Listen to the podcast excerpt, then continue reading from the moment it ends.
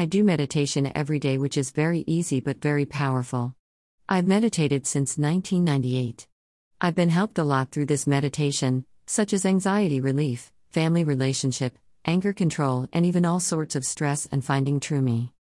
I recommend you to find meditation which is easy to follow and has an exact method. That kind of meditation can help you meditate easily and every day. Doing meditation every day, even in a short time, is very critical, I think. I do meditate every day to relieve my stress and release my thoughts, which are produced in daily life and also useless.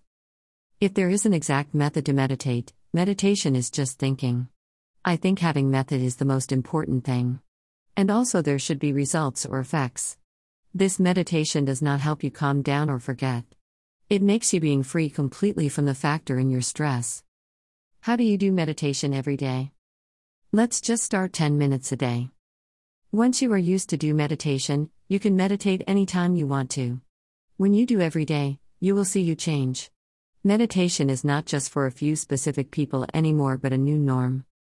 There is no enlightenment for a person who lives in the human mind world, which is made by taking pictures and copying the things of the world.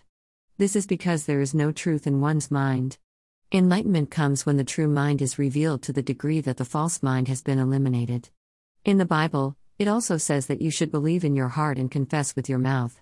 When there is no falseness, only truth remains, and you will confess, Ah, this is it. When you do the meditation of eliminating the self, you will enlighten and become truth. Thus, this is the true meditation method. How to Have a Meeting with God, Buddha, Allah by Woo Myung.